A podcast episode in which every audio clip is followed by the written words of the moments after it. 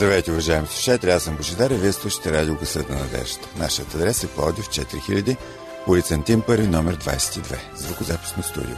Телефонът, на който може да ми се обажите, е 633 533, с код на град Пловдив 032.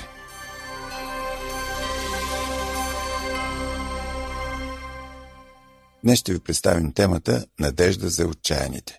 Пред микрофона е моята колежка Рати.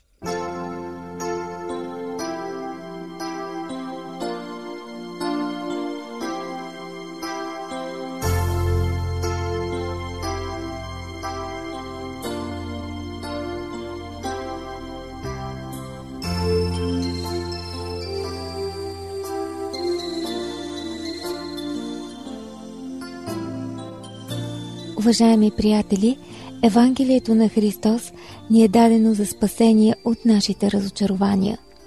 Исус, нашият приятел, е загрижен за семействата ни, работата, настроението, както и за всяка трудност или проблем, който стои пред нас. Надеждата в Христос, това е надежда в Неговата любов, внимание и прощение. Нека тези истории подхранят вашата надежда. Да отворим Библията и да прочетем вдъхновените слова на живия Бог. Тогава дойде Господното Слово към Еремия и рече: «Ето аз съм Господ Бог на всяка твар, има ли нещо мъчно за мене?» Текстът е от Еремия 32 глава, 26 и 27 стихове. Приятели, нищо не е невъзможно за Бога. Обаче, изглежда, че има много от нас, които изнемогват под тежкото бреме на отчаянието. Проблемите са толкова сериозни и така болезнени, че навярно вие започвате да си мислите: колко дълго ще продължи всичко това, няма ли край? Сигурно вече смятате ситуацията за безнадежна. Може би сте изгубили близък човек или бракът ви се разпада, възможно е кариерата ви да се е провалила или да сте изгубили работа. Може би не знаете какво да правите с подрастващите си деца или имате големи дългове и не виждате изход от тези проблеми. Възможно е да сте оскърбили свой приятел или роднина и сега да не можете да го погледнете в очите. Вечер, навярно, сън не ви хваща, а настроението ви е такова, че не ви се живее. Сега бих искала да ви кажа, че Бог се грижи за вашия живот. Той много ви обича. Бих искала сега да разберете, че има надежда за най-отчаяните хора на този свят. Бих искала винаги да помните, че Бог може да разреши и най-нерешимия проблем. Със увереност може да заявим, че Бог не може да се изненада от най-сложната дилема и никакви кризи не могат да го изплашат. Нека да разгледаме сега 3 различни ситуации, представени в Библията, и способите за решение на тези проблеми, които изглеждат без изход.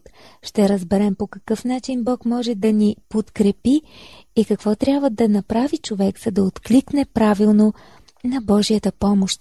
Първата ситуация е описана в 3-та книга на Царете, 17 глава. Тук четем за една вдовица, която се намираше в такива трудни обстоятелства, че очакваше смъртта. Палещото слънце изгаряше няколко месеца като с огън цялата земя около грачето Сарепта. Реколтата беше унищожена. Хората започнаха да гладуват. Но някои имаха мъже, които се отправиха в чужди места, за да подсигурят храна на своите семейства, други имаха роднини и някои жени се преместиха при тях или се върнаха при своите родители. А тази вдовица беше съвършенно самичка. Тя нямаше никакви запаси и за другия ден храната й свършваше. А най-страшното бе, че тя имаше дете, син, за който никой не би се погрижил, освен нея самата. Детето го очакваше също смърт от глад. Ето, нямаше с какво да го нахрани. Бедната жена не знаеше какво да прави. Може ли да си представим по-ужасна ситуация от тази? Не по своя вина жената се оказа в капана на живота. След това четем, че с тази вдовица се срещна пророк Илия. Ето как стана това. 3-та книга на Царете, 17 глава, 10 до 12 стихове. И тъй той станато отиде в Сарепта, и като дойде при градската порта, ето там една вдовица, която събираше дърва. И той извика към нея и рече: „Донеси ми, моля, малко вода в съд да пия“. И като отиваше да донесе, той извика към нея и рече: „Донеси ми, моля, и залък хляб в ръката си“. А тя рече: „Заклевам се в живота на Господа твоя Бог, нямам нито една пита, но само една жепа брашнова в делвата и малко дървено масло в кърчага, и ето, събирам 2 дръвчета, за да ида и да го приготвя за мене и за сина ми, да го изядем и да умрем“. Скъпи приятели, и вие ли имате такъв проблем? Може би страдате за това, че без да сте виновни сте попаднали в безизходица. Може би сте загубили близък човек като тази жена. Измъчва ли ви подобна нищета, от която не можете да повдигнете глава, както е при нея? Ако се намирате в такава ситуация, дръжте се, понеже Бог ще ви помогне да решите вашите проблеми. Какво направи Господ за вдовицата от Сарепта? Той поиска от нея помощ за друг човек, който бе в положение по-тежко от нейното, а затова четем в следващите стихове на 17 глава на 3 книга на Царете. Сега ще ги цитирам от самата Библия, това са 13 до 16 стихове. А Илия и рече: „Не бой се, иди стори както каза, но умеси от него първо за мене, една малка питата ми донеси, а после приготви за себе си и за сина си. Защото така казва Господ Израилевия Бог: делвата с брашното няма да се изпразни, нито кърчага с маслото да намалее, до деня, когато Господ даде дъжд по земята“. Е, тя отиде, та стори според каквото каза Илия, и тя, и той, и домът и ядоха много дни. Делвата с брашното не се изпразни, нито кърчага с маслото намаля според словото, което Господ говори чрез Илия. Сега ние, приятели, можем да извлечем от тук много важен урок. Ако вие сте толкова смирени и твърди във вярата, като тази жена, и на вашите плещи лежи непосилно в бреме, то, може би, решение на проблема ще намерите именно тогава, когато, оглеждайки се наоколо, видите, че някой друг се нуждае от вашата помощ. Ако можете да помогнете на човек, който се намира в по-трудно положение от вашето, това би била първата стъпка, която ще ви донесе утеха в този живот. А сега, приятели, нека да обсъдим друга сложна ситуация. Има проблеми, с които се сблъскваме, и които са толкова сериозни, че дори е трудно да си представим как ще се справим с тях. Може би сте изпитвали подобни чувства. Навярно, има нещо в живота ви, към което се страхувате да се приближите дори с мисъл, понеже сте уверени, че нищо няма да се получи, каквото и да направите. Такава трудна задача стоеше пред Гедеон и ние четем за това в книгата Съдии 6 глава. В това време животът на израелтяните бе много тежък. Те трябваше да се крият в пещерите от мадиамците, които нахлуваха в земите им и унищожаваха всичко. И никой не знаеше как да се справи с тази беда. Гедеон искаше да помогне на своя народ, но беше обезсърчен и обезкуражен, тъй като положението на израелтяните се влошаваше. Изглеждаше, че Бог ги отхвърлил. Но така ли беше в действителност? Не, не беше така. Когато ситуацията стана съвършенно безнадежна, Бог се яви на Гедеон и каза, че е време да се потърси избавление от мадиамците. В книгата Съдии ние четем за това. Нека да прочета Съдии 6 глава 12 до 14 стихове. И ангела Господен му се яви и му каза: „Господ е с тебе, мъжо силни и храбри“. А Гедеон му рече: „О, Господине, ако Господ е с нас, то защо ни сполетя всичко това? И къде са всичките му чудеса, за които бащите ни разказваха, като думаха: не изведе ли ни Господ от Египет? Но сега Господ ни оставил и ни е предал в ръката на мадиамците“. И Господ погледна към него и му каза: „Иди с тая твоя сила и ще освободиш Израиля от ръката на мадиамците“. не ли аз те изпратих? Ето къде се крие отговора на този въпрос. Бог искаше Гедеон смело да върви с тая своя сила. Без оглед на това, че вражеската армия бе многочислена, а Гедеон бе сам, той беше също така беден, смирен човек, най-младия в дома на баща си. Независимо от всичко това, той много се страхуваше от неуспех и беше неуверен в себе си, и Бог все пак очакваше той да върви със своята сила. Бог искаше той да укрепне във вярата. Иди с тая своя сила. Бог ще го научи, ще му подскаже какво да прави, ще му даде всичко, което му е нужно, за да постигне успех и победа, но от Гедеон се изискваше едно – да отхвърли всички свои съмнения и страхове, да повярва в своите сили.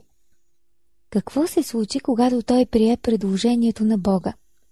Когато Бог подкрепи слабия Гедеон със своята сила, даде му своята мъдрост. Това направи Гедеон най-силният и мъдрият между хората. Бог възнагради Гедеон с храброст. След като Гедеон разруши по съвет на Бога отара на Ваал и събра за война 32 000 войници, неговата храброст отново започна да се стопява.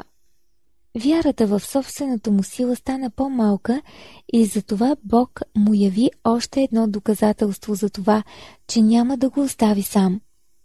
Господ намокри с роса ту руното вълна, ту земята, на която руното бе оставено, както пожела Гедеон, за да укрепи своята вяра. Бог извърши това не веднъж, а два пъти. Но ето кое беше интересно. Господ каза на Гедеон, че той има твърде много войници и ако някой желае да се върне в дома си, нека да го стори. Представете си какво би могъл да изпитва Гедеон, когато 2/3 от неговите войници го напуснаха. А след това Бог каза, че останалите войни са твърде много. И той ми изпрати ново изпитание, заповяда на Гедеон да ги доведе при водата, където трябваше да бъдат избрани само истинските войници. Какво беше разочарованието на Гедеон, когато много от войните не издържаха изпитанието и се отправиха към домовете си. Само 300 израилеви войници останаха в тая нощ преди сражението. А представете си, че те трябваше да излязат срещу 12 000 добре обучени и организирани мадиамски войни. На Гедеон сигурно му се е струвало, че отново е попаднал в катастрофално положение. И отново Бог му казал: «Иди, понеже в тебе има сила и вяра». Господ посъветвал Гедеон да се приближи незабелязано към шатрите във вражеския лагер и да подслуша разговорите на противника. Гедеон така и направил. За морална подкрепа взел със себе си един верен слуга. Когато Гедеон се добрал до шатрите, той дочул такива неща, че претичал в своя лагер, незабавно строил своите 300 войници и ги повел в атака. Той въоръжил своята армия, забележете, само с празни стони, светилници и тръби. Резултатът от тази атака бил толкова зашеметяващ, че ние продължаваме да се удивяваме на тази стратегия и след като са минали хиляди години. Нека да прочетем 7 глава на книгата Съдии, за да видим какво се случи тогава. Тогава Еровоал, който е Гедеон, стана рано и всичките люди, които бяха с него, да разположиха стана си при извора Арод, и станът на мадиамците беше на север от тях в долината до хълма Море. И Господ каза на Гедеона: «Людите, които са с тебе, са твърде много, за да предам мадиамците в ръката им, да не би да се възгордее Израил против мене и да каже: моята ръка ме избави». И така тук се описват изпитанията, за които вече ви разказах. И в същата нощ Господ му каза: «Стани, слез в стана, защото го предадох в ръката ти». Но ако те е страх да слезеш, слез със слугата си Фура в станът и ще чуеш какво говорят, и след това ръцете ти ще се подкрепят, за да слезеш в стана. И тъй той слезе със слугата си Фура до външните части на въоръжените в стана, а мадианците, амаличаните и всички източни жители бяха разпрострени в долината по множество като скакалци, а камилите им по множество бяха безбройни, като пясъка край морето. И като пристигна Гедеон, ето един човек разказваше сън на другаря си, като говореше: ето видях сън, и ето пита от течемичен хляб, като се търкаляше в мадиамския стан, дойде до шатърът и го удари, та падна и прекатури го така, че шатърът се събори. И другаря му в отговор рече: това не е друго, освен сабията на Гедеон, Йоасовия син, израилянина. Бог предаде в ръката му мадяма и цялото ни множество. И като чу Гедеон разказа на сънят и тълкуването му, поклони се и като се върна в Израилевия стан, рече: станете, защото Господ предаде в ръката ви мадиамското множество. И раздели 300 мъже на 3 дружини и даде тръби в ръцете на всичките, също и празни водоноси с факли във водоносите. И рече им: гледайте мене, и каквото правя аз, правете и вие подобно. И ето, когато стигна при външните части на стана, то каквото направя аз, това да направите и вие. Когато засвиря с тръбата, аз и всичките, които са с мене, тогава да засвирите и вие с тръбите от всяка страна на целия стан и да извикате за Господа и за Гедеона. И те, Гедеон и 100 мъже, които бяха с него, дойдоха при външната част на стана около началото на средната стража, тъкмо когато бяха поставили часовите, и засвириха с тръбите и струшиха водоносите, които бяха в ръцете им, па и 3 дружини засвириха с тръбите, и като струшиха водоносите, държаха факлите в левите си ръце, а тръбите в десните си ръце, за да свирят, и викаха: сабия Господна и Гедеонова. Всеки застана на мястото си около станът и целият стан се разтича, като викаха и бягаха. Защото като засвириха с 300 тръби, Господ обърна сабията на всеки човек против ближния му в целия стан и войската избяга до Ветасета, към Зерират, до околността на Авел Меола при Тават. Тогава израелтяните от Нафталима, от Асир, от целия Манасия се събраха, та преследваха мадиама. И Гедеон прати вестители по цялата Ефремова хълмиста земя да кажат: слезте против мадиама и ловете пред тях водите на Йордан до Ветвара. И тъй всичките ефремци се събраха, та заловиха водите на Йордан до Ветвара и хванаха 2 мадиамски началници Орива и Зива. Орива убиха при скалата Орив, а Зива убиха при Лина Зив и гониха мадяма и донесоха главите на Орива и Зива на Гедеона оттатък Йордан. Скъпи приятели, това беше наистина величествена история, но нека да продължим с поучителната част. Ако ти си се оплел, приятелю, в проблемите, ако от нещо се боиш, обърни се към Бога и Той ще ти каже какво да правиш. Отговорът може да бъде съвсем различен от този, който очакваш. Той може да те удиви, да предизвика съмнения, но Бог ще ти даде всичко, от което се нуждаеш, за да има успех твоето начинание. За останалото трябва да се облегнем на Бога. А тази история, третата, с която ще приключим темата, е за всички, които се намират в затруднено положение по своя вина. Да допуснем, че в нещо вие сте претърпели неуспех или сте направили грешка.